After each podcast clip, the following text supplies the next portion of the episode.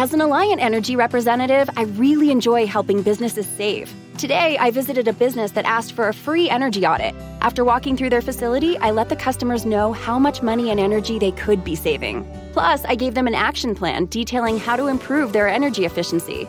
I showed them how they could save even more with rebates from Alliant Energy on equipment upgrades. If you are interested in saving energy and money, schedule a free energy audit at alliantenergy.com/energy audit. Not long ago, everyone knew that you're either born a boy or girl. Not anymore. The Biden administration is pushing radical gender experiments on children, changing their names, clothes, identities, and bodies. Joe Biden and his left wing allies push boys to take estrogen to appear more feminine. They push girls to take testosterone so they grow facial hair. Biden and progressive leaders promote puberty blockers to keep kids from developing to normal men and women. These drugs can leave you sterile, infertile, impotent. Joe Biden and the new left even promote surgery on teens and young adults, removing breasts and genitals. They want boys in our daughters' bathrooms and sports teams. And now, the Biden administration is planning to issue new rules that would force doctors to prescribe dangerous drugs and worse.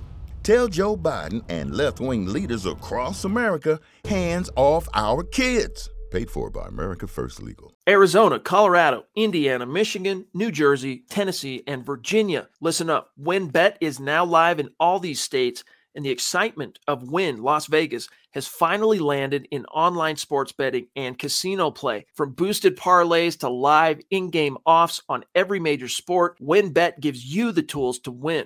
Sign up today for your risk-free $1,000 sports bet. Download the WynnBET app now or visit wynnbet.com to start winning.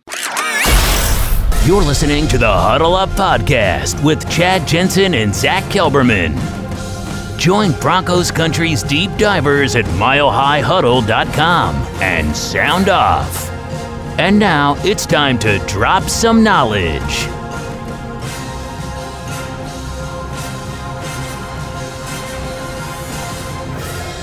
So, welcome in everybody. It is the Huddle Up Podcast, presented as always by Mile High Huddle, powered by Blue Wire Podcast. We hope you had a phenomenal Christmas.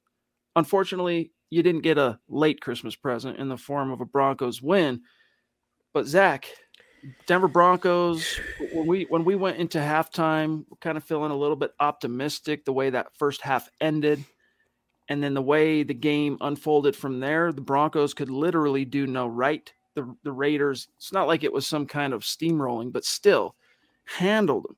Bron- well, Broncos disappeared in the second half. What happened? I mean, the the Broncos are pretenders. 3 and 0 was a mirage. The Cowboys game was a mirage. The couple wins they've had, the Chargers game, it was a mirage. This team is a fake, is a phony. Once again, I'm going to say being led by a bunch of phonies, Chad. I know it's taboo, but it's better off the Broncos don't make the playoffs. They need a lot of changes in Dove Valley taking place, starting with the head coach. He is the reason why the Broncos lost this game. And his magical, wonderful, masterful defense, Chad, withered in the second half. They knew Josh Jacobs was going to run on one series, and despite knowing that, they couldn't stop him. You had a chance to get the ball back for the offense late in the fourth quarter. What'd you do? Allow a long completion down the middle. Shocker to a tight end. I think it was Foster Moreau, if I'm not mistaken.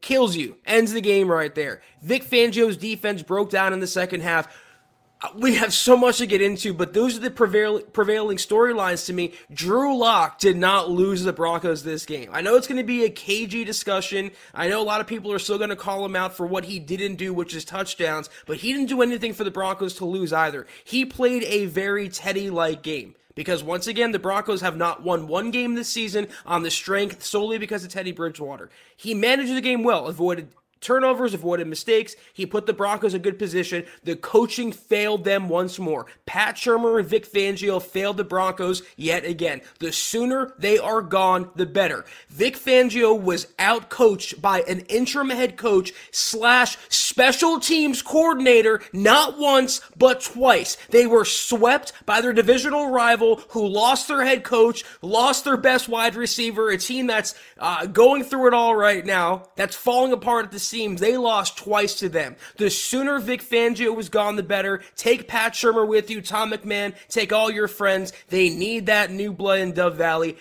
Until they get it, more of this is going to happen. They are phonies and they are pretenders. Listen up, Broncos country. TickPick should be your first choice to buy football tickets because they save fans money by never charging any service fees ever.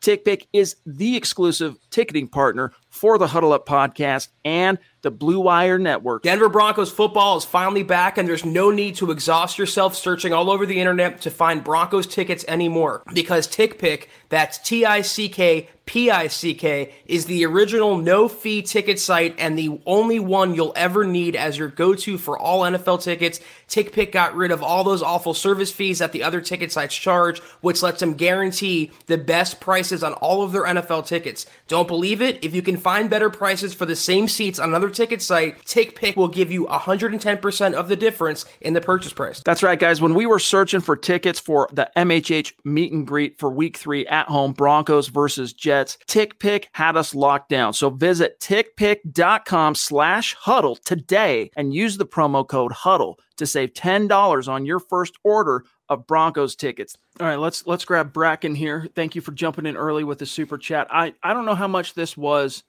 a factor because Kush, this is a topic Zach and I aren't 100% on the same page on. I don't think Kush has been very good this year. He hasn't been like horrendous, but he hasn't been some shining pivot in the middle of the offense. And yet, as Bracken says, that Kush was missed today. I will agree with you on that to a point. He says, I hope we never underrate him again. Whatever you what you lost today in not having Kush was the between the years kind of mastery of being a center and two years now into the league of starting every game that you've ever been in, understanding what you're seeing pre snap, having that vibe and past history with the quarterback. Schlottmann was handled today, unfortunately, by the Raiders. There was zero push on the offensive line. And look, Drew Lock, he didn't play the game. He didn't give the way, uh, give the game away but he didn't do a whole heck of a lot, especially in the second half, to give his team a chance to win the game. And here's what I'll say, Zach, on the topic of the offense 100% nail on the head, dude. The offensive play calling, the scheme, the presence of mind in critical situations, it's just pathetically bad. The Broncos' offensive line could not stop a nosebleed. I mean, they were absolutely hustled. We went through the numbers on Thursday, Zach. This Raiders front four yeah, it's got Maxx Crosby. All right. As we told you, it's got some decent edge, uh, pressure, talent, whatever. They had, what were they? Bottom third in sacks, and they were harassing Drew Lock like this was a NFL team going against Pee Wee, like it was nothing. The Broncos offensive line was, I'll say this, the as far as what happened on the field, Zach, all right. Broncos offensive line, number one complicit in terms of how this game unfolded. Zero push in the running game zero uh, ability to protect Drew Lock. And I'm surprised Drew didn't have a two, three giveaways right. just because of how much he was right. harassed. Thank you for the super chats, guys. DWI guys jumping in with a massive super chat from across the pond. We love you, buddy. We Thank appreciate you. you. Thank you so much. Keeps the lights on, my dog. He says, okay, everyone, if it's not clear before it is now, Fangio and the coaching staff must go tomorrow. Let's get a head start on a new coach. The season's done. Take advantage of the new rules to interview coaches. Zach, I agree 100%. But will George Paton take action, you think? What, what are your thoughts? Because this wasn't like, you know, some 41 to 6 blowout. This, the Broncos were kind of in it until the end, as ugly as it was.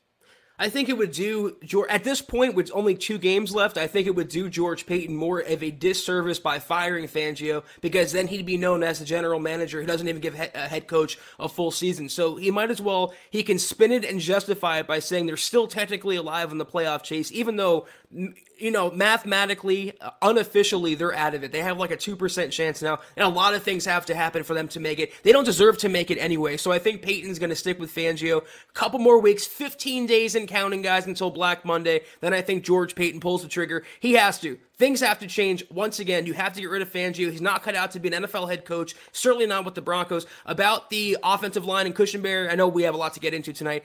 I don't think it would, would have made much of a difference. The entire O line crumbled from you know Massie to Garrett Bolles, who's kind of reverting back to bad Garrett Bolles two weeks in a row now. From the interior to Schlottmann, they were getting bullied on both sides of the ball in the trenches. That's why the running game for the Raiders that's been stuck in the mud in recent weeks came to life. First 100 yard game of the season for Josh Jacobs. Who does it come against? Vic Fangio's high price defense. The defensive mastermind, once again, withering in crunch time, never coming up clutch. So they were really bad on both sides of the ball in the trenches. That's where the game starts. That's why you saw the result that you saw today, partly. Ethan, seriously, big love, dude. Appreciate you so much.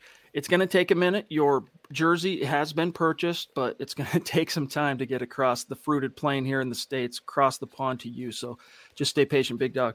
Uh, Malachi, bro, he says plus three timeouts and we lose. Bad clock management. Turnovers, I think.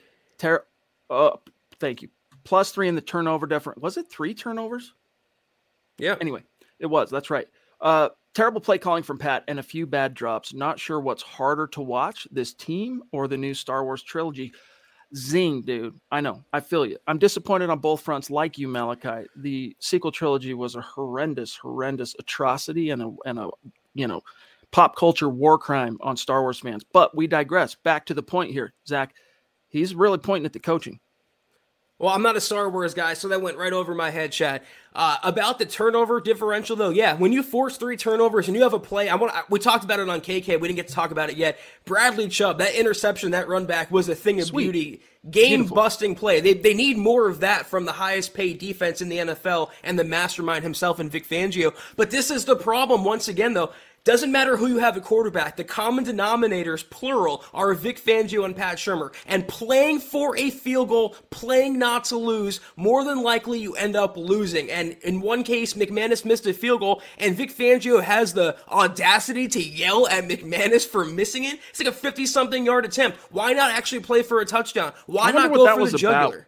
What was that about? It looked like McManus was complaining about something that didn't happen perfectly, or I don't know, some kind of strategy, something that didn't play out, and Vic kind of fired back. I wonder. He should have never been in that situation, though. Move the ball a little closer. He's not a hundred percent guarantee. He's human. He's going to make mistakes. Make it a little easier for him, or don't don't use him at all. Get a touchdown, get in the end zone, then he wouldn't have to rely on that. But that's not the type of mindset that Vic Fangio has, and it's trickled on down to his his flack in Pat Shurmur, who does whatever Vic Fangio wants. Playing for three, playing not to lose. It's a coward's way of running a football team. But yet here we are. Chris, legendary member of our community. Thank you, my friend. Always a symbolic super chat on the gut reaction. 13 bucks for 13 points. Love you, buddy. I predicted a win on this, and now I'm wishing I would have trusted my first impulse, which was same, same. don't take the cheese, baby. Don't take it. Uh, Muhammad no says, more. "Love you." Another legend jumping in. I'm heartbroken. Another losing season. Yep. Uh, let's see, seven and eight. They'll have a chance. No, it's going to be yeah. It's a losing season. They're not beating the Chiefs in the season finale. There's a chance they could beat the Chargers in LA. Um, yeah, it's probably a losing season. And Zach, you know what? It's not the worst thing at this stage. No, because as you said, the winds of change will soon be blowing through Dove Valley. And then we'll grab Ron here and I'll serve it over. He says, So, uh, can we send the transplant fans back to their states? You you'd have be you'd have to be blind to see that Lock isn't the problem. A veteran a veteran quarterback can't fix stupid. Look, I don't want to ex- totally excuse Drew Lock for not doing enough to help his team win today. Like he just didn't do enough. He didn't get a lot of help from his O line he did try he, he was much more um i mean it was limited in terms of i mean this guy let me show you guys something real quick here zach. Let me just do a quick illustration. I know we got a lot of supers but real quick. They only threw the ball uh well let me go back here. Let me go back to um, individual stats. Drew lock only threw the ball 22 times all right? 15 of 22 in those attempts those 22 attempts he did a pretty good job of spreading the ball around. Like Courtland Sutton got five targets today Jerry Jeudy got four targets, three for 60, kind of disappeared in the second half. Noah Fant, four targets. Timmy P, four targets. Like he did a good job spreading the ball to the top four dogs on the um, outs, you know, on the skill positions. I'll give him props for that. But they got no help, Zach did Drew Lock, uh, from the offensive line. If you look at this, all right, one for 10 on third down, Zach. Go home. You're yeah. you shouldn't be in the NFL. One for 10, on third down. This is not the world beating, you know, pick the all time defense, right? This isn't the 85 Bears. This isn't the 2000 Ravens or the 15 Broncos or the 13 Seahawks. This is the freaking bottom third ranked Las Vegas Raiders, Zach, and you went one for 10 on third down. Hey, at least you got one thing to hang your hat on, Zach. When you were given the ball by Bradley Chubb on the one yard line, you punched it in, but that was the only time you even sniffed the red zone. I thought you were going to say the one good thing was the one conversion they had on third down, which would have been appropriate. Um, but it's also what happens when you check the ball down constantly. I remember third and nines, they were throwing for four yards. Drew didn't also get help for, you know, you mentioned his offensive line, but how about the receiving corps? Jerry Jeudy dropped a pass. Tim Patrick even had a, a bobble there. Courtland Sutton barely missed one down the sideline. It reminded me of the Jets game last year, where if things would have broken the right way and correctly, Drew would have had four or five touchdowns and the narrative changes about him, but he never seems to get that help. Whereas they seem to make those plays and have the different mindset um, with Teddy Bridgewater under center. So I don't know what the last question, the the, the syntax of it kind of messed with me. I don't know if he was saying Drew Lock is the problem or isn't the problem, but he had a very Teddy-like game today where he didn't win the Broncos the game, but he didn't lose it either. And if fans excuse Teddy for that type of performance, well, they better excuse Lock for that performance today because you have to be fair in looking at it. Have to. Chris Chance is jumping in, a newer name. Welcome, thank you. Might not be your first super, but I know it's not. Uh, it might be. You might. It might be your first time, but appreciate it. He says, "Please tell me Pat Shurmur will be gone." Drew did well today. I don't know if he's. If I'd say, I'd say Drew did well to not turn the ball over. Drew did well to spread the ball around as in the limited number of throws that were called, uh, and Drew didn't throw the you know give the game away so to speak. But outside of one or two strikes no, there was. I'll give him more than that. There was. There was like four really nice plays that he made with his arm. They're just in the critical moments, key situations came up short. And again, you we can point Zach to the offensive line, and it's absolutely true. But bottom line, quarterbacks, you know, in the NFL, you don't get the the excuse. You don't get to point to somebody else. Like you had the ball in your hand. You touched the ball every single play. You couldn't get this team over the hump in those critical situations. So I'm gonna I'm gonna blame Drew Lock as much as I'm gonna blame the offensive line. But it was encouraging, Zach, to see that he didn't throw the ball away, right? He didn't give it away. He played with a little bit better presence of mind, a little bit better poise uh, in the same sense. And it goes back to these common denominators of these battened down, ultra uber conservative quarterback performances we've seen from this team, both last year and, of course, especially in 2021. The common denominator is the play caller, Pat Shurmur.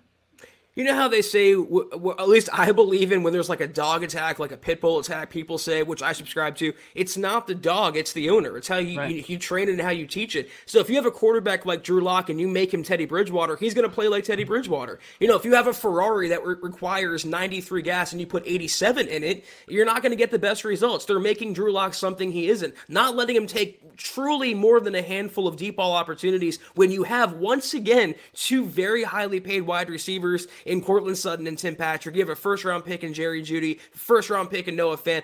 By can we talk about, by the way, this whole game changes. We're having a much different podcast, by the way. If Albert freaking O can hold on to the football, that was one of the best throws that Drew Lock has made, I think, in his career. He took a really gutsy shot down the seam. It was a laser right in sync, right in the breadbasket, and Alberto drops it. That was a walk in touchdown. The Broncos probably win. So you want to talk about the box score? Yeah, he didn't put up points, but if you watch the throws and the progression and the development from one game to the next, I think Drew played pretty well, relatively speaking.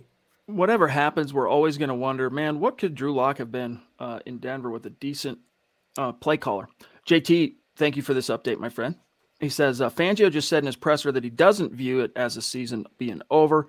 Also on offensive struggles, he said we're going to keep working at it. Of course. Yeah, right. Um, Jason jumping in. Good to see you, by the way, Jason. What else is he going to say? Great Christmas. You know, dude, keep working on it. You got two games left in the season, and you just played yourself out of the playoffs. So, like, I guess you know you fake it till you make it, right? Like, I'm going to pretend like I know I still have a job after two weeks, so I'm going to pretend like, yeah, we're going to keep working. Other than that, it's just platitudes, man. It's just I don't know what else to tell you. I'm sitting here at the podium. Jason Walton another newer name. So welcome, my friend. Connect on Twitter. He says this offense makes watching paint dry sound like an X Games event. I'm tired of seeing Jeudy be motioned into the backfield for no reason whatsoever. Yeah, it's about as bland and vanilla and uninspired. And just look up antonym to innovative, and you'll see Pat Shurmur's face. Zackler jumping in too to say, Thank you, Zackler. Dalton Risner needs to go. He's about the nicest dude off the field, but he's just a below average lineman with so many flaws. I don't know about gots to go, but he's definitely not developed in uh, any way, shape, or form, to be honest. And Zach, that's actually quite alarming when you consider the Broncos paired him with one of the top one, two, three O line coaches in the NFL currently. So you think to yourself, well, maybe he just needs a different scheme. No, no, he got to play under Rich Scangarello. And I guess under Rich's scheme, which these are all similar philosophies in terms of West Coast. But one of the big differences between Skangs, Zach, and uh, Shurmur, he's so vanilla, I almost forgot his name just barely. Um, Saltines, baby. Skangs used a lot more heavy personnel. There was a lot more bigger bodies on the field and moved people around a lot more. So I guess in that sense, Dalton had a little bit more help, but it was a much more kind of zone block. Under uh, Shurmur, it's a little bit more power, but there is some wide zones, as obviously, and uh, I don't know. I guess he mixes it up pretty well, but still, he hasn't been able to thrive in this 11 personnel you know, drop back and pass, three wides, one tight end, one running back, Dalton Risner. It's alarming. And as Cody says here, Broncos receivers suck. So many drops. You, know the thing about Skangs, I hated the tight end jet sweeps or the or the, uh, the screens that he ran constantly. But he, as a play designer and schemer and game planner, he craps all over Pat Shurmur. Sorry, not sorry. That's the truth of that. I was thinking about when you were talking. Austin Schlottmann, what an unfortunate situation. Next to you on one side is a rookie in Quinn Meinerz. Next to you on the other is a struggling Dalton Risner. That's a tough task against that Raiders front seven, but it was a collective failure on that side of the ball in the trenches on both sides of the ball. They lost that battle handily, and that's why you saw the result that you do. Uh, it's, it's pretty pathetic, honestly. The Aviator, what's good, Shane? Appreciate you, my friend, jumping in. Uh, he says Lock wasn't the reason we lost. Nearly all his incompletions were drops. So he did have seven incompletions, right? He went 15 to 22. The look on Vic's face at the end of the game, he knows he's done. And McManus yelling at him at the sideline shows he lost the locker room. I don't know if I jumped quite to that conclusion, uh, Shane, but I'll tell you this: it didn't. It McManus has the biggest cojones of any kicker I've ever seen walk the earth, dude. Like the most flippant. Uh, I don't care what you think, coach. Uh, guy. Like I've never seen a kicker in multiple instances visibly clash with his head coach on the sideline and and and live to fight it live to kick another day zach like i yeah. it's unprecedented we act like brandon mcmanus is not we but the broncos act like he's some precious kicker that you know we're not talking jason elam here we're not even talking matt prater here let's Ooh. be honest the only thing brandon mcmanus has going for him is he's the last active player on this roster from Super Bowl 50. But if I'm that head coach, I mean, we don't know what it was about, Zach. It could have been just a frustrated, hey, coach, this is what happened on the field. I'm so pissed off. And Vic's pissed off about it too. So maybe they're not yelling at each other. They're just yelling about it. Who knows? Well, apparently, I didn't get to rewatch it either. I didn't catch it the first time, but uh, Fangio ran the play clock down too long, and McManus was rushed on the field before that attempt. So that's what he was mad about. Mm, okay. So once again, Fangio's time mismanagement is costing the Broncos taking points off the board. I don't know what more has to be proven before people come to the realization that he's incompetent as a head coach. If we held Vance to one set of standards, Vic Fangio is falling short of even those. He's worse than Vance in so many cases. He needs to go. And you think about, well, hey man, they the defense, you know, made some big plays, three takeaways and whatnot, but never in a clutch situation ever when the Ever. critical moments, when you look back on a game in hindsight and you look at the critical moments, all right, Chubb got that great turnover, almost pick six. And you think, kudos to Chubb. You and I were both so happy to see Chubb make a play for yeah. him, you know, just happy for him to see him do something well, make a big splash play. And you think, all right, you know, Vic's cooking with some grease here. Then, imperative, where you just took back control of the game, you just swung momentum back your way.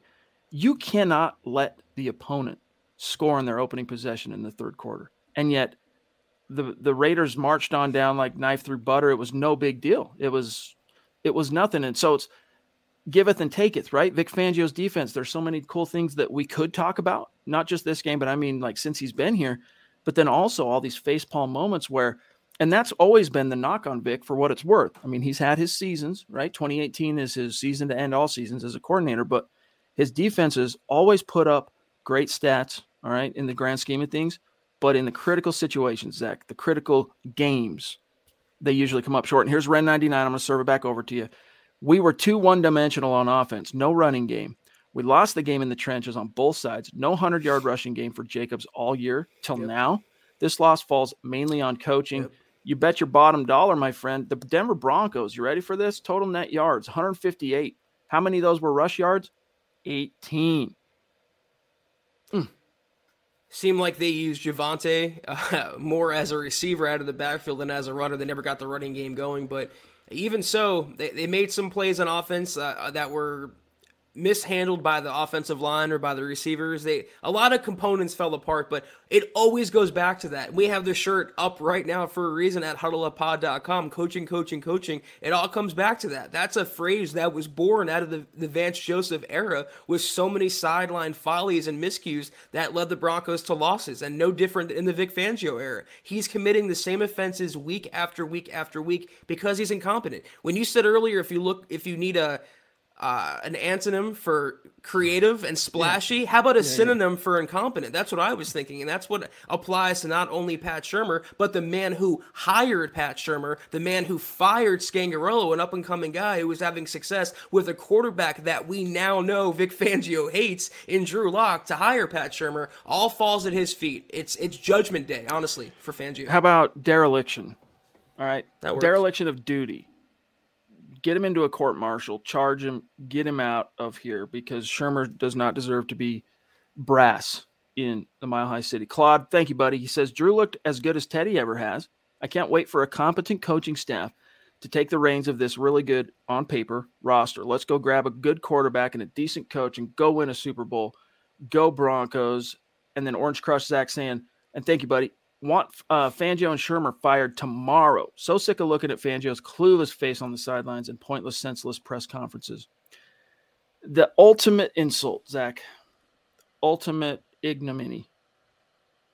You've lost four straight now to the Raiders, two of them to a freaking interim special teams coach. I mean, George, Paton, come on, dog. What are you waiting for? You got a interim waiting in the wings. Mike, Munchak, here you go. You're head coach to, for two more games.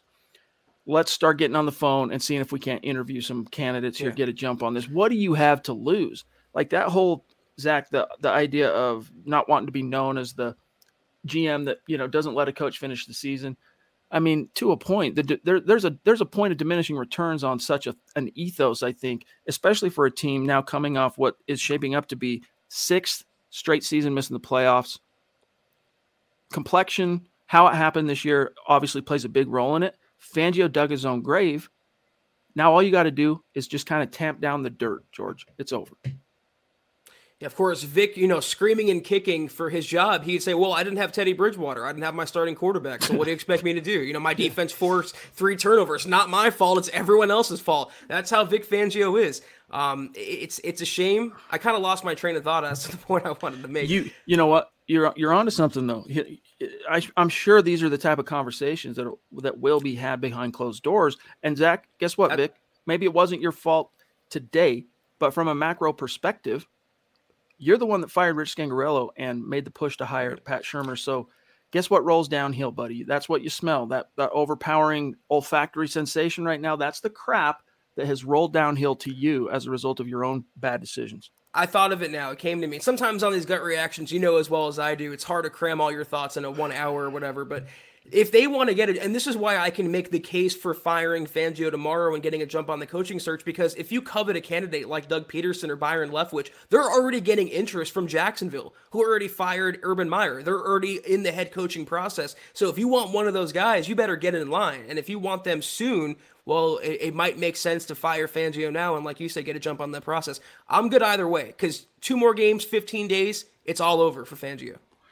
Miguel, thanks, buddy. Appreciate you. He says, "What's up, fellas? A gut wrenching performance in the trenches." Scott called it when we got when we get bullied in the trenches, we get worked. Wow, yeah, it's and it's so mystifying, Zach. It really is because these offensive linemen, you know, when the chips are down, outside of Meinerz, like Meinerz is the only one that goes out there and Bolles. I'm, I'm not. I'll, I'll, put include Bolles on that.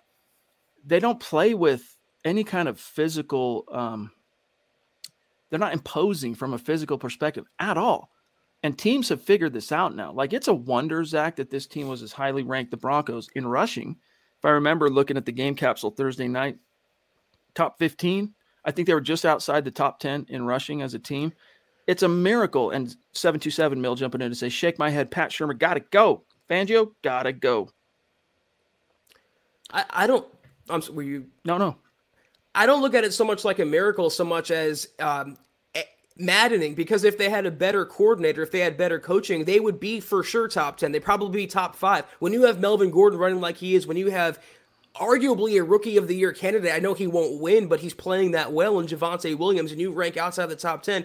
Javonte should have made the Pro Bowl. He had the the resume if you extrapolate his production over the course of 17 games, being the full time starter or just getting more touches. He had games where he had four and five and six carries versus games where he had 20 carries. So that's what held the Broncos back for the entire year. And fans are starting to catch on to that now. I agree with the previous super that said I can't wait to see a competent coaching staff what they can do with a really good on paper roster. A lot of things to fault the Broncos for. One thing is not is George Paton because he's restocked the cupboards. Great draft class, good free agent signings. The Broncos can win now. They are a mid level quarterback away and good coaching away from being a contender now. The better the quarterback, the better the coaching, the better the Broncos can be. But they're they have a playoff ready roster. That's what's so maddening about this, Chad, is they're being held back from the guys on the sidelines, not the guys on the field. That's why it was a categorical mistake to run it back with with Fangio. Pardon me, Cristobal. Cush not going to make the receivers miss uh, Cush is not going to make the receivers catch the ball. Well said. David Wilder. Drew Lock played the type of game the coaches wanted him to play. True. Coaches don't use his abilities in the correct way because they're afraid he'll turn it over.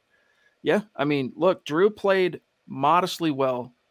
And when I say that, Zach, I'm I'm talking based on what we've seen from him this year. Like if you were to throw this game at the tail end of 2020 as an example, I would say, yeah, at least he didn't turn it over, but we've seen Drew play better this year. Come on, Drew, step it up type thing. And Drew does need to step it up. I'm not making excuses for him. But he uh definitely, Zach, you could tell the wheels are turning. Do not turn it over. Oh crap. What do I do? Don't don't throw it, you know, don't give it away. These thoughts are happening. He's not a what kind of coach it would be so cool, for example, to see Drew Lock play in a Brian Daboll scheme. It would be really cool to see Drew Lock play in a Kellen Moore scheme.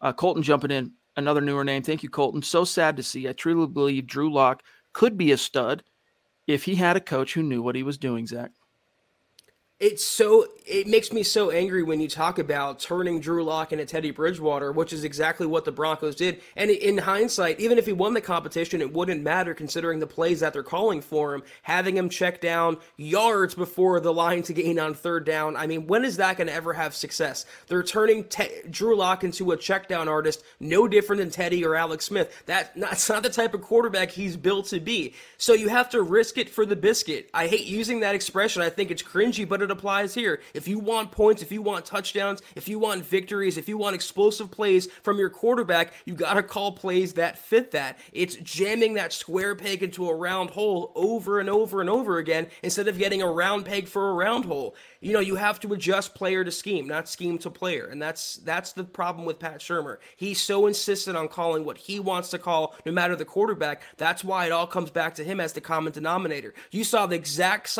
type of game today that you'd see from Teddy. The same performance, the same box score, the same lack of scoring. But Teddy wasn't out there. Ask yourself why that is. Here's a point from Jerry. Can you imagine starting Lock? And by the way, Jerry, appreciate you being a supporter on Facebook, buddy.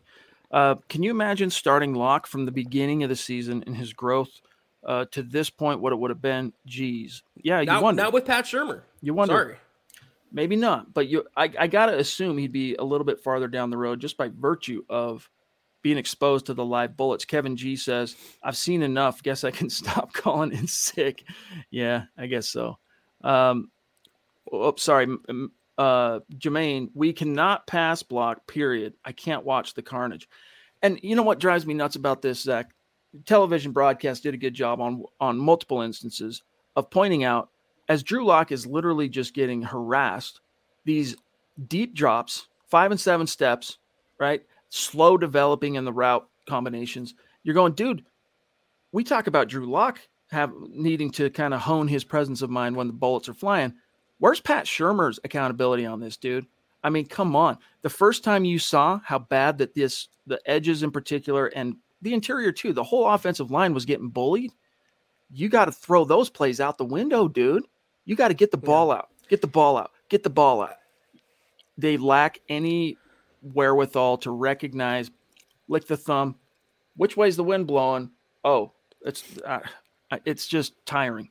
It's funny that you say that because a few days ago I, I handpicked a quote I saw from earlier this week when uh, Vic Fangio was asked about Drew Lock's turnovers and going into the game, and he was asked, "Have you t- have you told Drew Lock explicitly from yourself not to throw interceptions and cut down on turnovers?" Vic Fangio, a head coach of a team, actually said, "No, that's on Pat Shurmur and Mike Shula. Drew knows not to turn the ball over." I mean, you're the head coach of a freaking team. You got to step in there and make things right. And that's the problem, though, because the the behavior of Pat Shurmur, the play calling, the type of mindset he's brought to the offense is not only condoned by Vic Fangio, it's encouraged because more than likely, uh, uh, you know, more likely than not, it allows Fangio's defense to win the day. Play for a field goal, keep it close, let Fangio's defense either close it out or get the ball back but it's just such a cowardly mentality to play for a field goal or play not to lose and not go for the kill shot. Especially now when you have a big arm quarterback under center, you're starting to play looser as a team, hopefully with the playoff picture kind of disappearing. You have all the weapons in the world. There really is no excuse for what the Broncos do on offense. But when there's multiple quarterbacks playing, multiple personnel, different opponents, different situations, and you're getting the same result, you have to look and ask yourself why. And it starts at the top. Lawrence Rivera Appreciate you, buddy. So, are we really last in the division again? I've seen this from the beginning of the season. We didn't do enough in the off season. It started, Lawrence, with the misguided decision to foist Vic Fangio on George Paton, your brand new GM hire. This screams of the last gasp out of pure hubris of John Elway. And I love John Elway, seriously. Like I grew up with this dude's posters on my wall in the yard, you know, in the street with my homies. I was the one that was pretending to be John Elway. I mean, I love this dude. All right. This was the last gasp of John Elway. George, we want to hire you. We think you're great. We'll give you anything you want, but you got to keep Vic one more year. George is like, all right, cool. When does your contract expire, John? One year from now. All right, I'll live with that. Bad decision, though. Bad decision. And, you know, that ultimately, Zach, is the source of of everything from the Teddy trade to all the other foibles this team's endured in 2021. You could argue a team like the Atlanta Falcons, and I know I'm stepping into unfamiliar territory when I talk about this, but first time GM paired with the first time head coach, and you can argue they're playing more competitive football on a weekly basis than the Broncos with half the talent, if if not less than that, on their roster. But it's just when it comes to the Broncos, they're not getting the most juice out of the squeeze. When you have a roster like this on paper, Chad, when you have players like Javonte Williams and Patrick Surtain, Simmons, all the running backs and receivers, all the skill players, all the secondary players but quarterback, and you can't coax more than what you're seeing on a weekly basis, that's just bad coaching. If they had just a little more from their superiors, they'd have a few more wins in their pocketbook right now. We're doing pretty good on time. We're at the 35 minute mark, but we are about 30 minutes behind with our patient super chat superstar. So we'll rapid fire and get to everybody. All right. Um, Edward says, Fire Fangio. Lock was never the problem. It was all coaching. I'm so sick of this crap. Fire everyone. Mile High Kid said, Can this season be over already? It's torture watching this offense play. Uh, Plum Bob jumping in, uh, say it makes me sick getting swept by the Raiders, a hated rival. It's just sad. And then you add to that, Plum Bob, that you got swept by an interim head coach. It just Two losses. And a team that was completely slumping. You know, Scott put it pretty well, though. Uh, uh, you know, talking about getting bullied in the trenches, right? This is the first time you got bullied by a team that doesn't really bully anyone. A soft, soft performance. Football players, Zach, they hate the S word getting thrown around. It was. It was. We need Elway to show up and call him soft again, like he did a few years ago, because it would definitely apply now. Maybe not a few years ago, but that's what they need. And you know, I bet the casual fan can't name more than two cornerbacks in the Raiders secondary, and yet you throw the ball three yards short of the stick on third and seven. You don't push the ball down the field. The Raiders just lost Jonathan Abram who you can argue was their best secondary player. They released Damon Arnette uh, a few months ago. You still don't take chances down the field with the receivers and talent you have in a big arm quarterback. That's coaching. It's coaching scared. It's coaching not to lose. And it's coaching that's going to get Pat Shurmur and Vic Fangio both pink slips in 15 days. Tim Hoffman, you demand, big dog. Hope you had a great Christmas. He says uh, Lock did what he needed to do to give the team a chance, made some fourth down plays. That's true. That was a strike on fourth down, dude. I was happy for him that he made that play. We had Butterfingers. Uh, players dropped the dang ball. Defense played well with the takeaways. I agree. This isn't the first time teams have just ran down our throats. Vic, coaches need to go. Our season's done. Let Lock just play the last two games to see what happens. Maybe we can get lucky and trade Teddy and Lock at the end of the season uh, yeah, I mean, this it was reminiscent to a maybe a slightly lesser degree of Drew Lock's performance in New England last year, where he was. But there is a slightly different complexion to this because Drew was in that game in in Foxborough. Broncos still come out on top. Drew became the youngest QB to ever win uh, at at Foxborough, and the balls Zach that were getting dropped in that game were dimes that were touchdowns. There was like four different touchdowns that were dropped, and they didn't score a touchdown the whole game. As an Alliant Energy representative, I really enjoy helping businesses save. Today, I visited a business that asked for a free energy audit. After walking through their facility, I let the customers know how much money and energy they could be saving. Plus, I gave them an action plan detailing how to improve their energy efficiency. I showed them how they could save even more with rebates from Alliant Energy on equipment upgrades. If you are interested in saving energy and money, schedule a free energy audit at alliantenergy.com slash energy audit. Not long ago, everyone knew that you're either born a boy or girl. Not anymore. The Biden administration is pushing radical gender experiments on children, changing their names, clothes, identities, and bodies. Joe Biden and his left wing allies push boys to take estrogen to appear more feminine. They push girls to take testosterone so they grow facial hair. Biden and progressive leaders promote puberty blockers to keep kids from developing to normal men and women. These drugs can leave you sterile, infertile, impotent. Joe Biden and the new left even promote surgery on teens and young adults, removing breasts and genitals. They want boys in our daughters' bathrooms and sports teams. And now, the Biden administration is planning to issue new rules that would force doctors to prescribe dangerous drugs and worse. Tell Joe Biden and left wing leaders across America hands off our kids. Paid for by America First Legal. So it was a it was a much bigger like contrast to the to you know it's one thing to see four different touchdowns get dropped it's another thing to see a, you know, seven yard out or whatever. They all sting, they all hurt, and they're all, for the most part, inexcusable. But it didn't help Drew. And I think it kind of speaks, Zach, to look, they're used to Teddy, the spin on Teddy balls, right?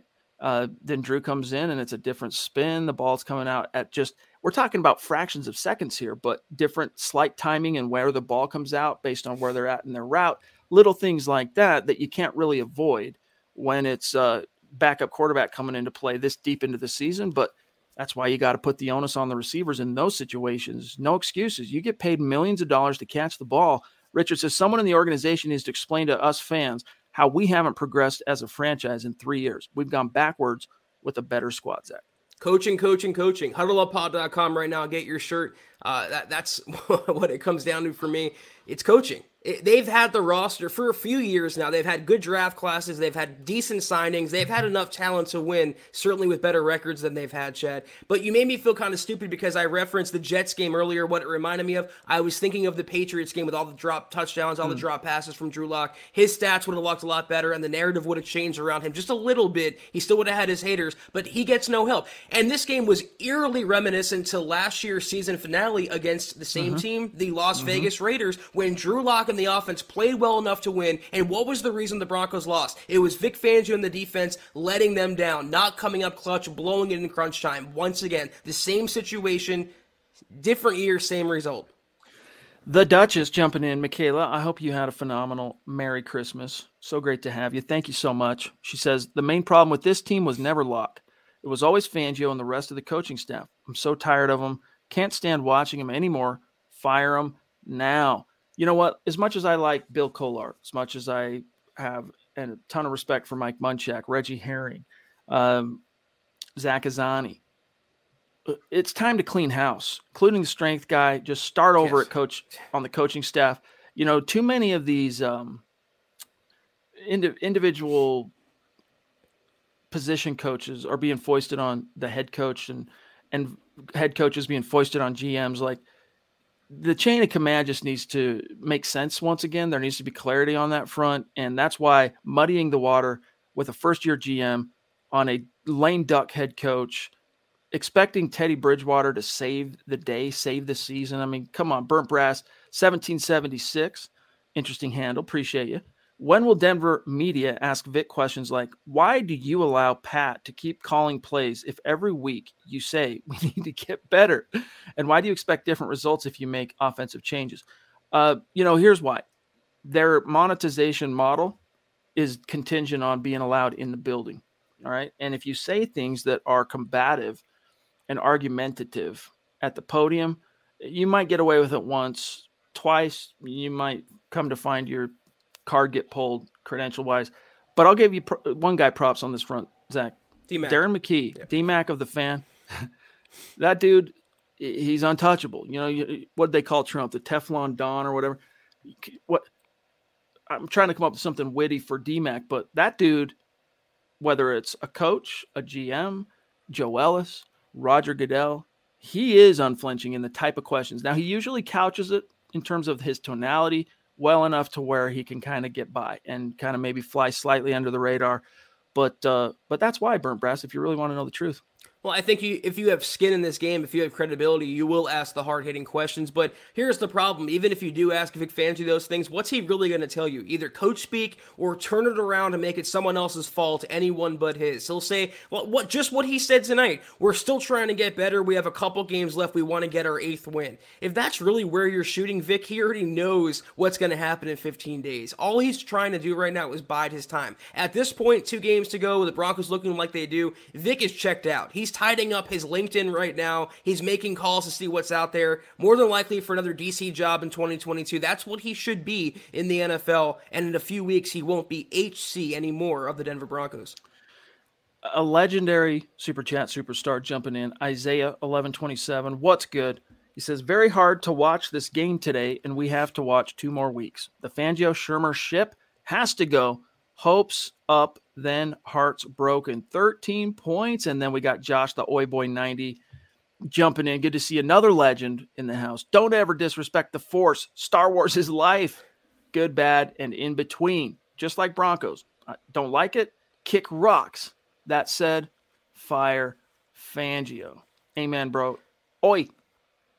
I, I, we probably have another comment to come back to, but I do want to highlight this if I can come back to it. Did it already scroll off my screen? It was from Keith, who had here.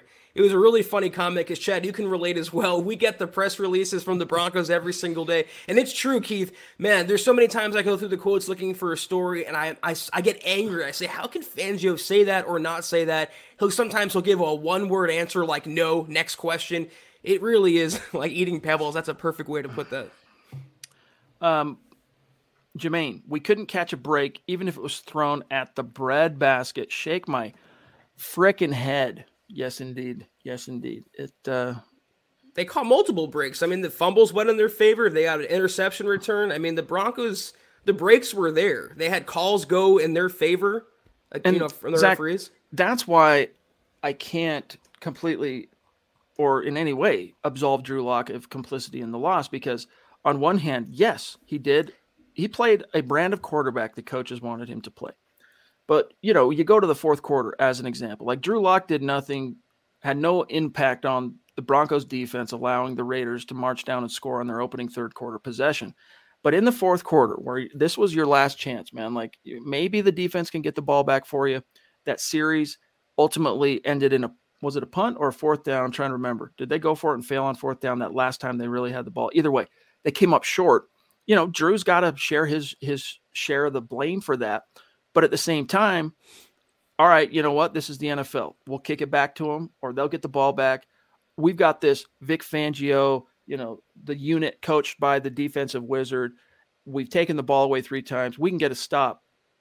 those critical moments, those key situations, Fangio's unit just never comes up. So this again, this is like a lot of losses. You know, you can point to the box score and say 17 points. We only allowed our opponent 17 points and we lost. Fire Drew Lock, fire Pat Shurmur, fire everyone on offense. And you're right, but more than one thing can be right at the same time or true. Well, well, Drew is, you know, part of the 53 man roster. They lost a game, so every player technically is responsible for that loss. They weren't good enough to win. But Teddy's had so many types of games like the same kind of box score, and yet if the Broncos or when the Broncos did lose these games, he was the last one being talked about. But people still are piling on Drew Lock for not doing enough when he didn't. He had the same type of game as Teddy. He even played the same type of game by checking it down. Yet he's the biggest reason they lost. I don't think so. Comes back to coaching like Fangio and Pat Shurmur. Again, eerily reminiscent of the 2020 season finale. You don't believe me? Go back and watch the tape. Meek 55 5. Meek triple five. Fire Fangio, fire Shurmur. They got to go. Meek, by the way, love you, big dog. Been with us a long time. Appreciate you. Mike Reno, receivers need to catch the ball, chat. Just saying. Yeah, they do. Naj, golly. Naj, another legend. Tonight is the night of legends in this super yeah. chat. Uh, he says, awful week, brothers. Whole family battling through oh. the virus. Dang, dude. Now this trash to cap the weekend. Team has good players, but they don't make clutch plays in clutch situations. Predictable, not to lose coaching is mind numbing and infuriating. Yes, it is, Naj. How's the family? That what a crappy way to spend Christmas, dude. Is everyone doing all right? Um, prayers up for you, my friend. we we understand that's no joke. So I hope everyone's doing okay and how wonderfully you know uh, gracious of you to bless us with a, type of super like that despite what you're going through right now. We, you definitely your, your family's in our thoughts and prayers. Anything we can do naj let us know. Email us reach out. We'll uh we'll support you. But yeah it is uh mind-numbing and infuriating. I think it's two words that describe the fangio era. By the way naj and zach we got to do this. When we start kicking off the superstar segments for 2022 once the grind of the season comes to a close Naj, you got to be one of the first people that comes on, dude, because we got to kick it with you at the game in week three. And just when I was looking for you to bring you on the show, you were gone. I was like, Dak gummit. So we got to get you on. So we'll, we'll, reach out. We'll, we'll be in touch. Uh, Jermaine says Drew protected the ball. Only good news. Yeah, he protected the ball. He made some big throws. He did. You know, that fourth down one, uh, some dimes, dude. The, the shot to Jeudy. There were a few throws Drew made today that just make you sit up and go, man, this dude's arm talent, it's so it's alluring, but then why where's the rest of the package? That's where you start pointing to the coaching. Many throws Drew made today, even though the numbers aren't crazy. I mean, we understand that. Teddy Bridgewater could never hope to make some of those throws. Faded Wolf, uh, another upsetting loss. Faded Wolf, is this your first super? Another upsetting loss on a very winnable game. It wasn't a loss because of locks drops killing us. Um, it wasn't a loss because of lock drops killing us. Can't stand the play calling. Ready for new coaching. Hashtag MHH for life. Appreciate you, brother. Uh, Jermaine Zach, we had Jeudy in a jet sweep formation. Did absolutely nothing with it. What else is new, right?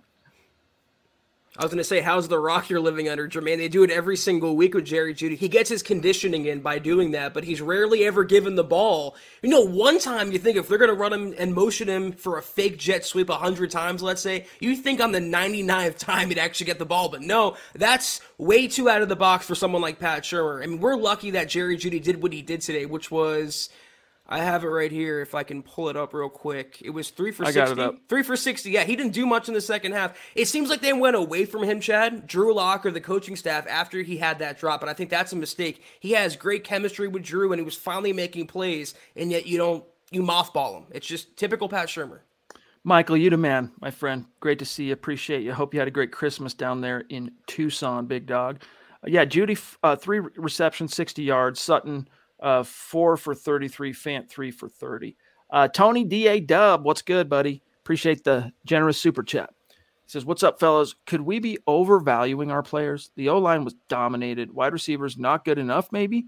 This is the Raiders that dominated us up front. And Fangio, so biased, would have gone for it on field goal miss, uh, even if Teddy was in.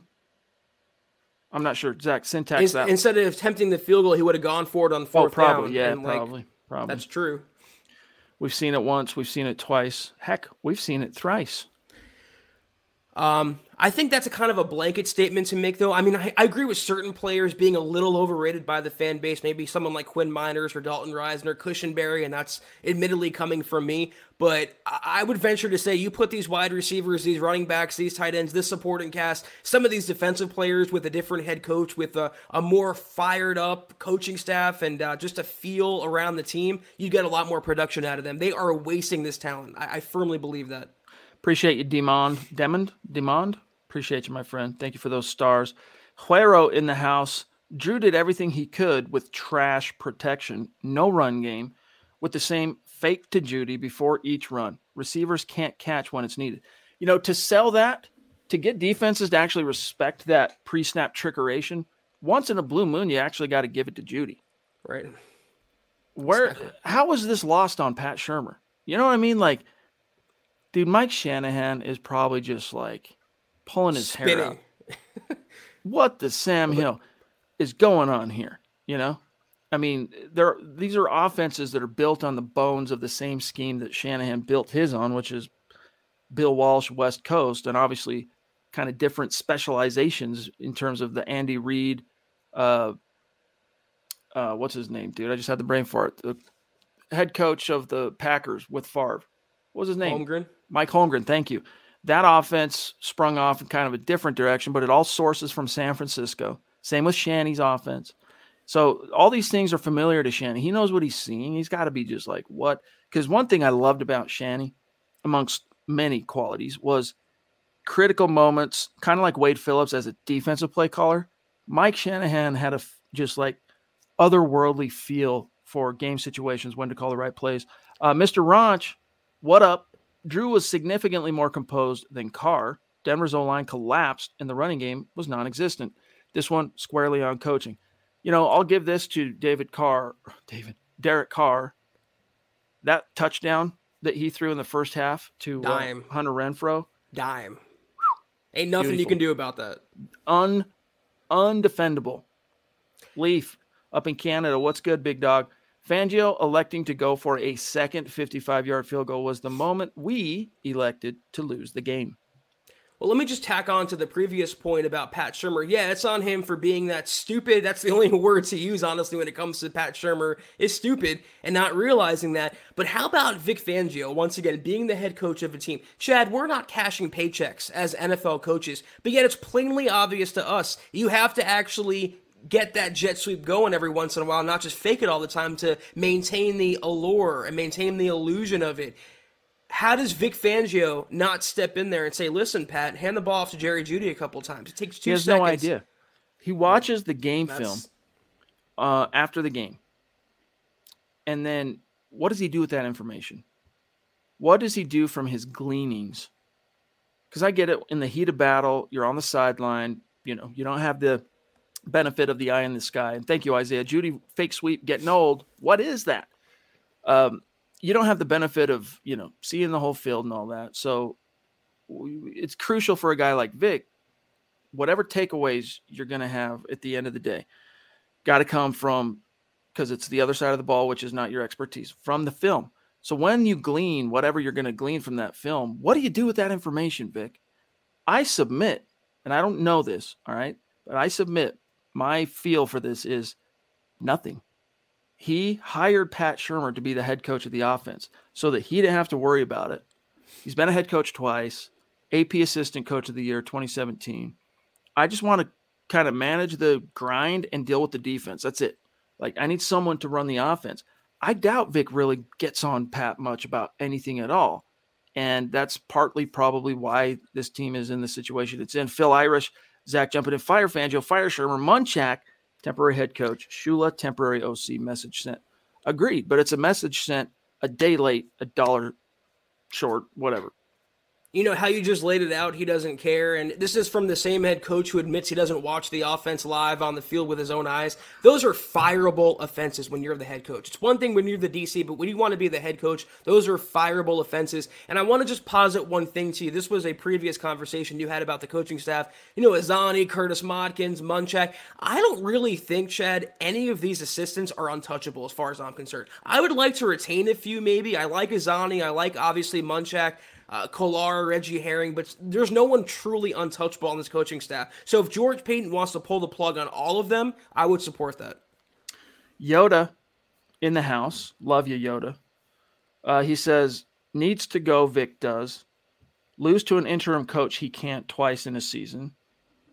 Uh, get a head coach fired that can immediately.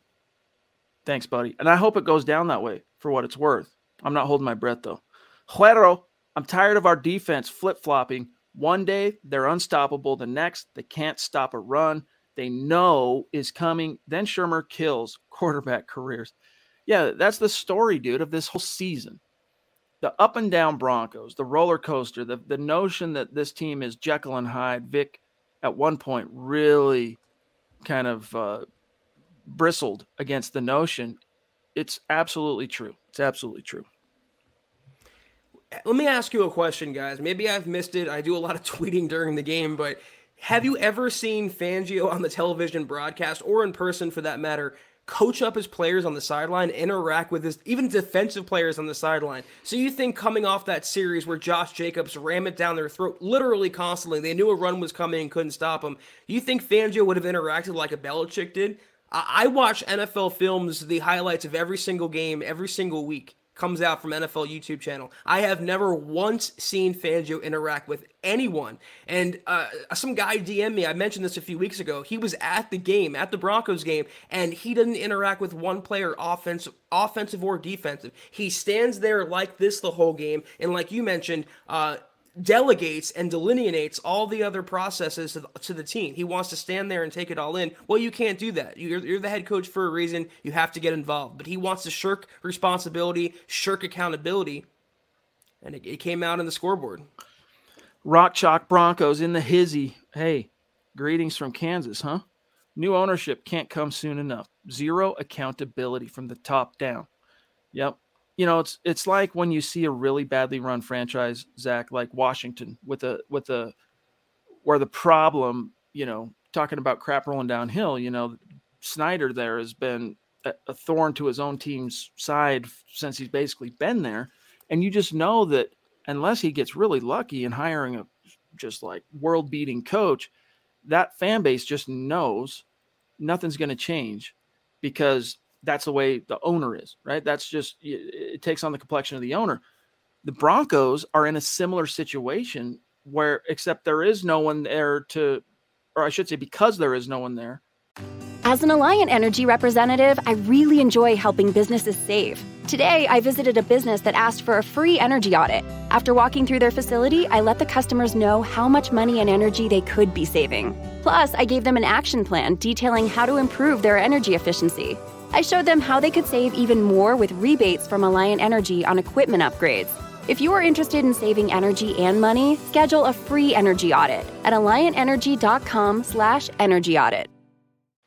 To hold people accountable. You know, it feels like that that lack of control, embracing oblivion like same old same old, no one's going to pay. Closest thing you've seen to accountability in the last 3 years as far as post let's say post Super Bowl 50, Zach, the closest thing you've seen to anybody standing up and accepting accountability was Vic Fangio firing Rich Scangarello and then John Elway stepping down as GM following last season. I wouldn't even call them, at least in the Elway sense, half measures, quarter measure, percent measure. Jason Boland, what up, dude? Biggest collection of mismanaged offensive line talent in NFL history. Shurmur, wow. Fangio's defense withered again, a recurring nightmare. Word. You You mentioned Washington. Well, that was a team the Broncos barely squeaked past, Chad. I mean, and I would even take their coaches over what the Broncos have right now. You could say I'm crazy all you want. I would take Ron Rivera and Scott Turner, their OC, over Vic Fangio and um, Pat Shurmur and the Broncos' respective titles. It's just that's what's the downfall of this team. It's not necessarily the quarterbacking on a weekly basis. And I even tweeted that before the season. My bigger worry is not Teddy Bridgewater. My biggest worry is the coaching staff for this very same reason. Because it doesn't matter who you have under center, it doesn't matter who you have on the field. We've seen Fangio and now Pat Shurmur two years in a row now. Nothing's changed. It's gotten worse. It falls on them. They have to go. Andrew Baker, what's good, buddy? Our flaws are obviously coaching and quarterback, but we got to fix this OL as well. MHH for life, Denver Broncos for life. You know, it's really weird because, again, Mike Munchak's a top rated offensive line coach, and you've got some real horses up front. I mean, Garrett Bolles was a joke. Now he's no joke, dude. That dude put his got his act together. The last two games he's had a you know a little string of injuries, but for the most part in pass protection, he's more than solid. And then as a run blocker, phenomenal. When he's in the zone, I guess phenomenal. Uh, your left guard is is needs to be benched uh, should not be grandfathered any kind of job next year. Like Dalton Risner next year needs to sing for his supper. I'm not saying move on from Dalton Risner, but he's entering a contract year, right? Yeah, contract year. If he starts next year, it better be Zach because that coaching staff made him earn it. Same for Lloyd Cushenberry. Yep. Same for Quinn Meinerz, even though I think anyone Quinn Meinerz goes against toe to toe next year, he will vanquish. Right tackle, you didn't solve it. Bobby Massie, maybe not the constant turnstile like Eli Wilkinson was last year, or you know, pick the year, uh, with the exception of uh, oh, what was his name, dude? Veldheer. Jared Veldheer. Thank you. Uh, the Broncos right tackle, Bobby Massie is probably number two in recent years in terms of the best right tackle the team's had uh, since Orlando Franklin was playing right tackle he's probably the second best behind Veldheer, but it still ain't saying much, Zach. At least he's playing, unlike Ja'Wuan James, who has got that going for him, which is nice, Chad. Yeah, the Broncos' offensive line as a whole is pretty replaceable, maybe with the exception of Garrett Bolles, and only because of his contract now, but he's playing at a replacement level, I think, the last couple weeks. I agree with you. Risner's a liability. I'm ready to see Netane Muti. If he if he can play left guard, I would see a Muti, Cushenberry, and Meinerz interior. Maybe they can move some mountains and get better run blocking. But they were owned today in the trenches. It was a very soft performance. Uh, just a pathetic performance, honestly, and they have to get better from that. It, may be too little, too late, but don't want to see it. John Doe, we're at the one hour mark, so we're at rapid fire. You know, very unfortunately, we got to be very quick in our replies to the remaining supers because we got to go. John says, My prediction is they keep Vic and fire Shurmur. Who's the best available OC for next season if they keep Vic? Dude, I don't even know right now. They, they've got jobs right now, you know?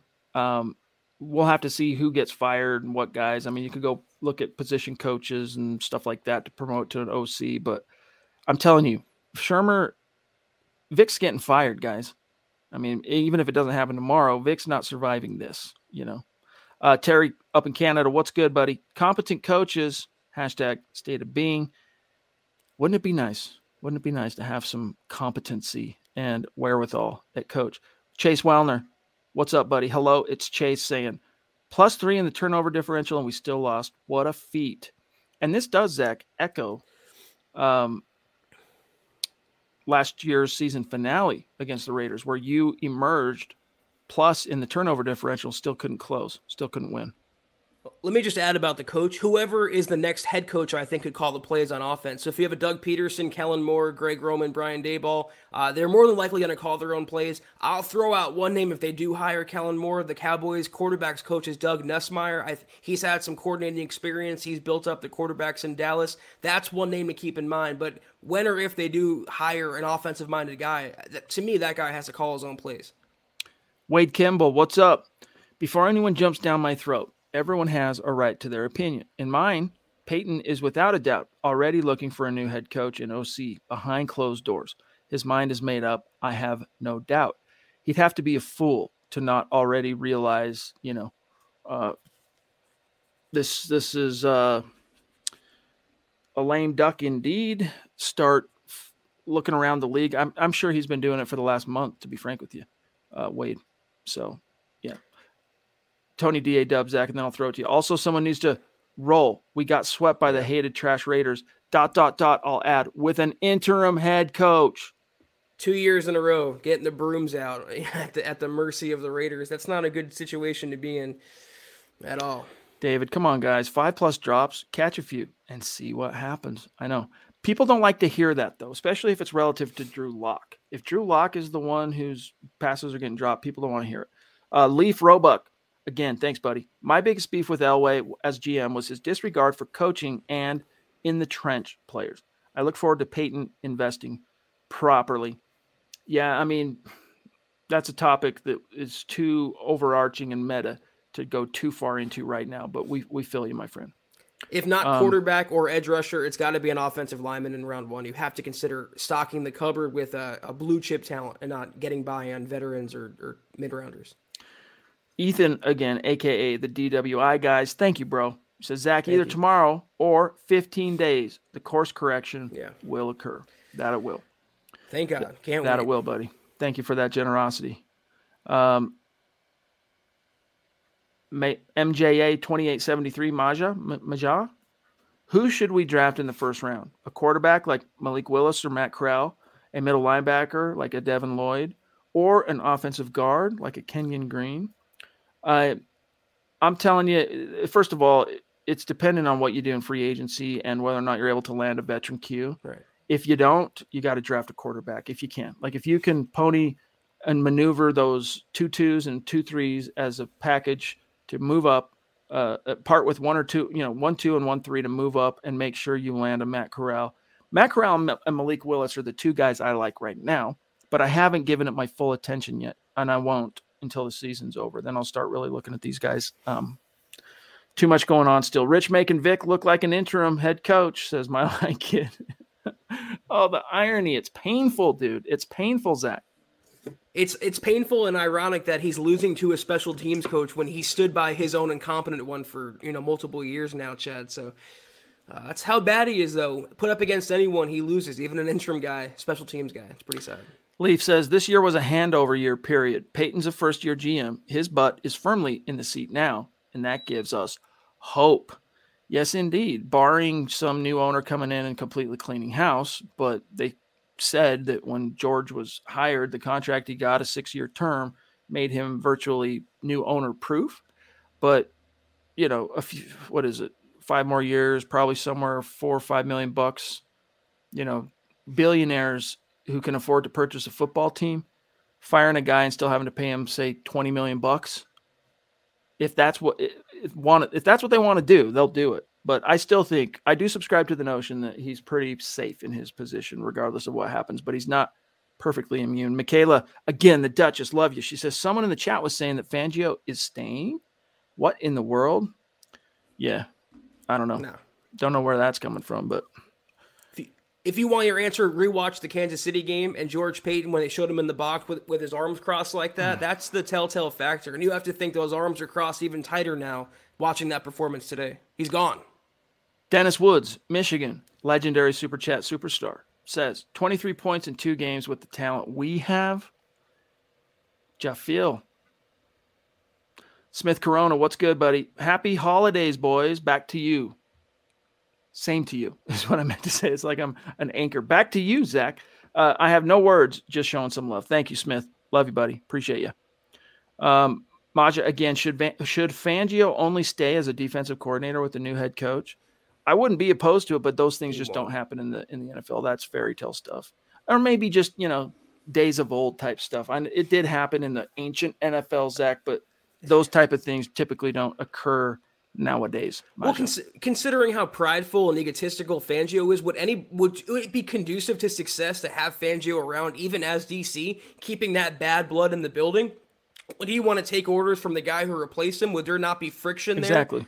So you have to kind of clear the whole thing, rip the band-aid off all at once if you want change. You got to exercise the demon because you keep someone like that around. You, as a head coach, you're always worried about, am I being undermined? That's why it doesn't happen, guys. Uh, and plus, just from a messaging perspective, as Zach said, you need to rip the band aid off, start over. Uh, David Ellsbury, What up, buddy? He says third down equals check down. Again, the play calling was cowardly and embarrassing. Uh, o line couldn't block a phone call. Check downs were designed play calls. I was surprised how much Drew was checking down today, and it speaks to me uh, of really it being hammered into his head by the coaches. Yeah, the Raiders' defensive line was like the car warranty calls that we get, Chad. They always get through whether you block the numbers or not. Yeah, they, I haven't heard that one before, though. Couldn't block a phone call. That's pretty funny and, and very, very true.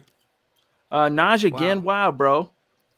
You the man. Thank you, buddy. He says, Hey, bros, we're recovering. Thanks for the thoughts. The way I see it, we have three years to take advantage of this young, talented nucleus. We're wasting this year at the quarterback position. I don't think we have time to develop a quarterback now and then still take advantage of this core. You know, you you could be right in many respects, Naj, and if that's the case, it's hell or high water for Aaron Rodgers, hell or high water for Russ, but specifically Aaron Rodgers, if that's what your macro view is of this team's young core. I think there is some truth to us kind of maybe overestimating just how good uh, this this young core is, to be honest with you, because it's not coming out in the wash, and uh, we understand that the coaching is suboptimal. But at this at a certain point, you know, players play. You know, get out there and make a difference. But I'm inclined to agree that the core of this team is something. It just needs the right vision, the right coach to come in and say, guys, chin up. First team meeting as head coach. Listen up. We're not losing to the gum mother trucking Kansas City Chiefs. It ain't happening. We're not, you know, like someone that just comes in and gives these guys a lift from an emotional swagger perspective, and then obviously he's got to bring it to the table from an X's and O's.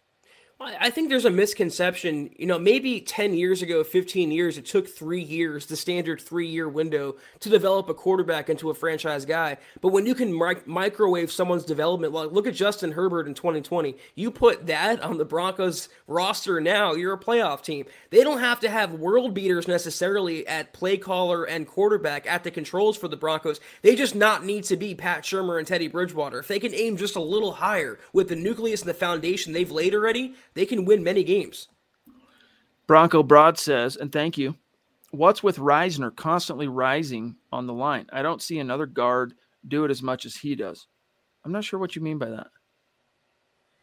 Constantly rising on the line. Also, he looks weak or soft against some of the D line he goes against. Is it strength or technique? I think it's both.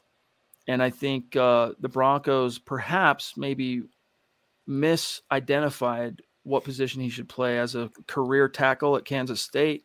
Maybe try this dude at tackle. We've been I've been saying that for a year now. Try him at tackle. When he regressed in year two, I'm like, try him at tackle. Oh, he doesn't have long enough arms. Give it a shot. How much worse can it be? You know, he uh, what was it? I can't remember the exact number, but he went something like between 20 and 30 games without relinquishing a sack at Kansas State as a right tackle. Hmm. Hmm maybe give it a shot. Lucas Estrella, thank you, buddy. I'd love to see Fangio game plan against Shurmur. uh, the battle of the uh, impotent, Zach. Yeah, I brought up the follow up comment to that. I know it was a little premature, but I forgot who said it. They said it'd be a 6 3 final. And that's, I think, giving a little too much credit to Fangio and Pat Shurmur. I'm going to say 3 nothing or worse, 2 nothing. 3 2. 3 2. Right. Baseball um, score. Okay, guys, we really got a dip. Beto says, uh, "Hey guys, do you think the Broncos will start making calls for potential head coaches? Also, where do you see the quarterback situation going? Teddy's gone. Drew could be gone, depending on what that next head coach thinks of Drew. But the push is going to be finding a different quarterback in 2022. Travis Trail, I love the show. Finally able to catch a live one. Thank you, buddy. Not to beat a dead horse, but I'm excited to see Drew in an offense that plays to win rather than not to lose." Go Broncos. Yeah, it will be interesting to see if uh, the next head coach says, no, pump the brakes on selling out for A Rod. I think I can make something of Drew. I don't expect that to happen, yeah. but I think this team is going to use as many of its resources as necessary in the coming off offseason, Zach, to solve quarterback. Yeah, I was to say it's exciting to see what Lock can do in a different offense, but it's not going to be the Broncos offense. I just he's playing for his next NFL team. If he starts next week or what he put on tape this week, um, he needs to change the scenery, and I think the Broncos have to go in a different direction as well.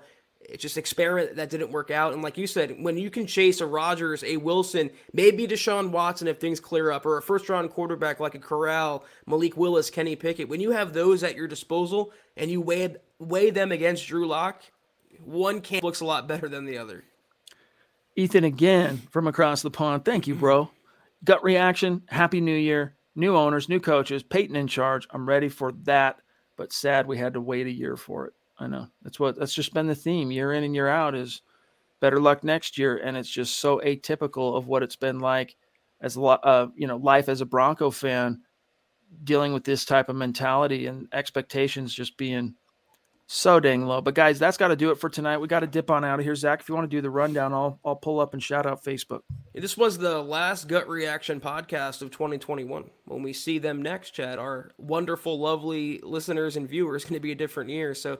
Uh, hopefully this is the last angry gut reaction we have for quite a while, but I don't, I don't, you know, expect anything different last two games. This was the Huddle Up Pod, though. In the meantime, follow us on Twitter at Huddle Up Pod. Follow us on Twitter also at Mile High Huddle for all your Broncos news, analysis, rumors, transactions, and more. Follow Chad on Twitter, all over the place tonight on Twitter at Chad and Jensen. Follow myself at Kelberman NFL. Follow Scott on Twitter at Scout Kennedy. And yes, as you see, huddleuppod.com. Get yourself a dad hat, trucker hat. There's a football priest, as Chad's wearing right there, hoodie. There's a beanie, as Scott's wearing, that you can't see right now. Go to huddleuppod.com, get yourself some of that merch. Also, facebook.com slash Huddle. Hit that big blue button. We had another amazing episode of Kelberman's Corner today at halftime. We have Trickle Zone each and every week, Broncos Book Club with Chad each and every week. Subscribe, five bucks a month, worth every penny. You have my guarantee and facebook.com slash huddle pod. Like that page, follow that page. And if you haven't, guys, we ask you to go to Apple Podcasts and leave your football priest a five star review for a chance to win. Could be a hat, shirt, jersey, beanie, etc. each and every month. But if you can't do those things, do these three things. Take a few seconds, subscribe, like, and share this video and every video you see on the MHH channel. Helps us grow and reach more Broncos fans just like you. Shout out to these great supporters on Facebook. And by the way, guys, we're at about 68% in terms of reaching our goal of 250,000 stars in the month. So if we're going to raffle off a jersey, we're we got to we got to grind here. But shout out to these great supporters tonight. Jermaine at the top, thank you. Tim Hoffman, Shane Daniels, Michael Ronquillo, Miguel Santisteban, Mike Reno, Claude Riley, Richard Mac Jeremiah, Anthony Pennington, Sheldon Hunt, Demon Turner, Andrew Baker, Lawrence Rivera, Charlie Young, David Wilder, and Wyatt Horning. Guys, keep your chin up. This too shall pass. The season is soon coming to a close. Black Monday can't get here fast enough. Brings me no joy to say that, but change is coming. Zach and I, and I speak for all the dudes here at MHH, cannot wait. We are relishing the opportunity to cover, break down, analyze, preview, speculate on what comes next at coach, at quarterback, free agency, the draft. 2022 uh, is going to be just off the chain. We look forward to experiencing that with you guys and doing what we can to kind of shepherd you through that. But thank you for a great year. I mean, we're going to be back tomorrow, but this is the last gut reaction, as you mentioned, Zach, of 2021. Love you guys. Thank you so much. We're seriously two of the luckiest podcasters on planet Earth, and yes. that's thanks to you guys. So hope you had a great Christmas. Hope you had some happy holidays. And we hope you have a, a great new year if we don't talk to you or get to see you between now and uh, next weekend, which I doubt, but I'm sure I'm sure we will. But just in case. So much love, and we'll see you tomorrow for the aftermath. Very nicely said, Chad. And as I'm watching yet another Trevon Diggs INT, let me just end the gut reaction of 2021 by saying Dan Quinn is a better DC than Vic Fangio. Take care, guys, and as always, go Broncos. You've been listening to the Huddle Up Podcast. Join Broncos Country's deep divers at milehighhuddle.com to keep the conversation going.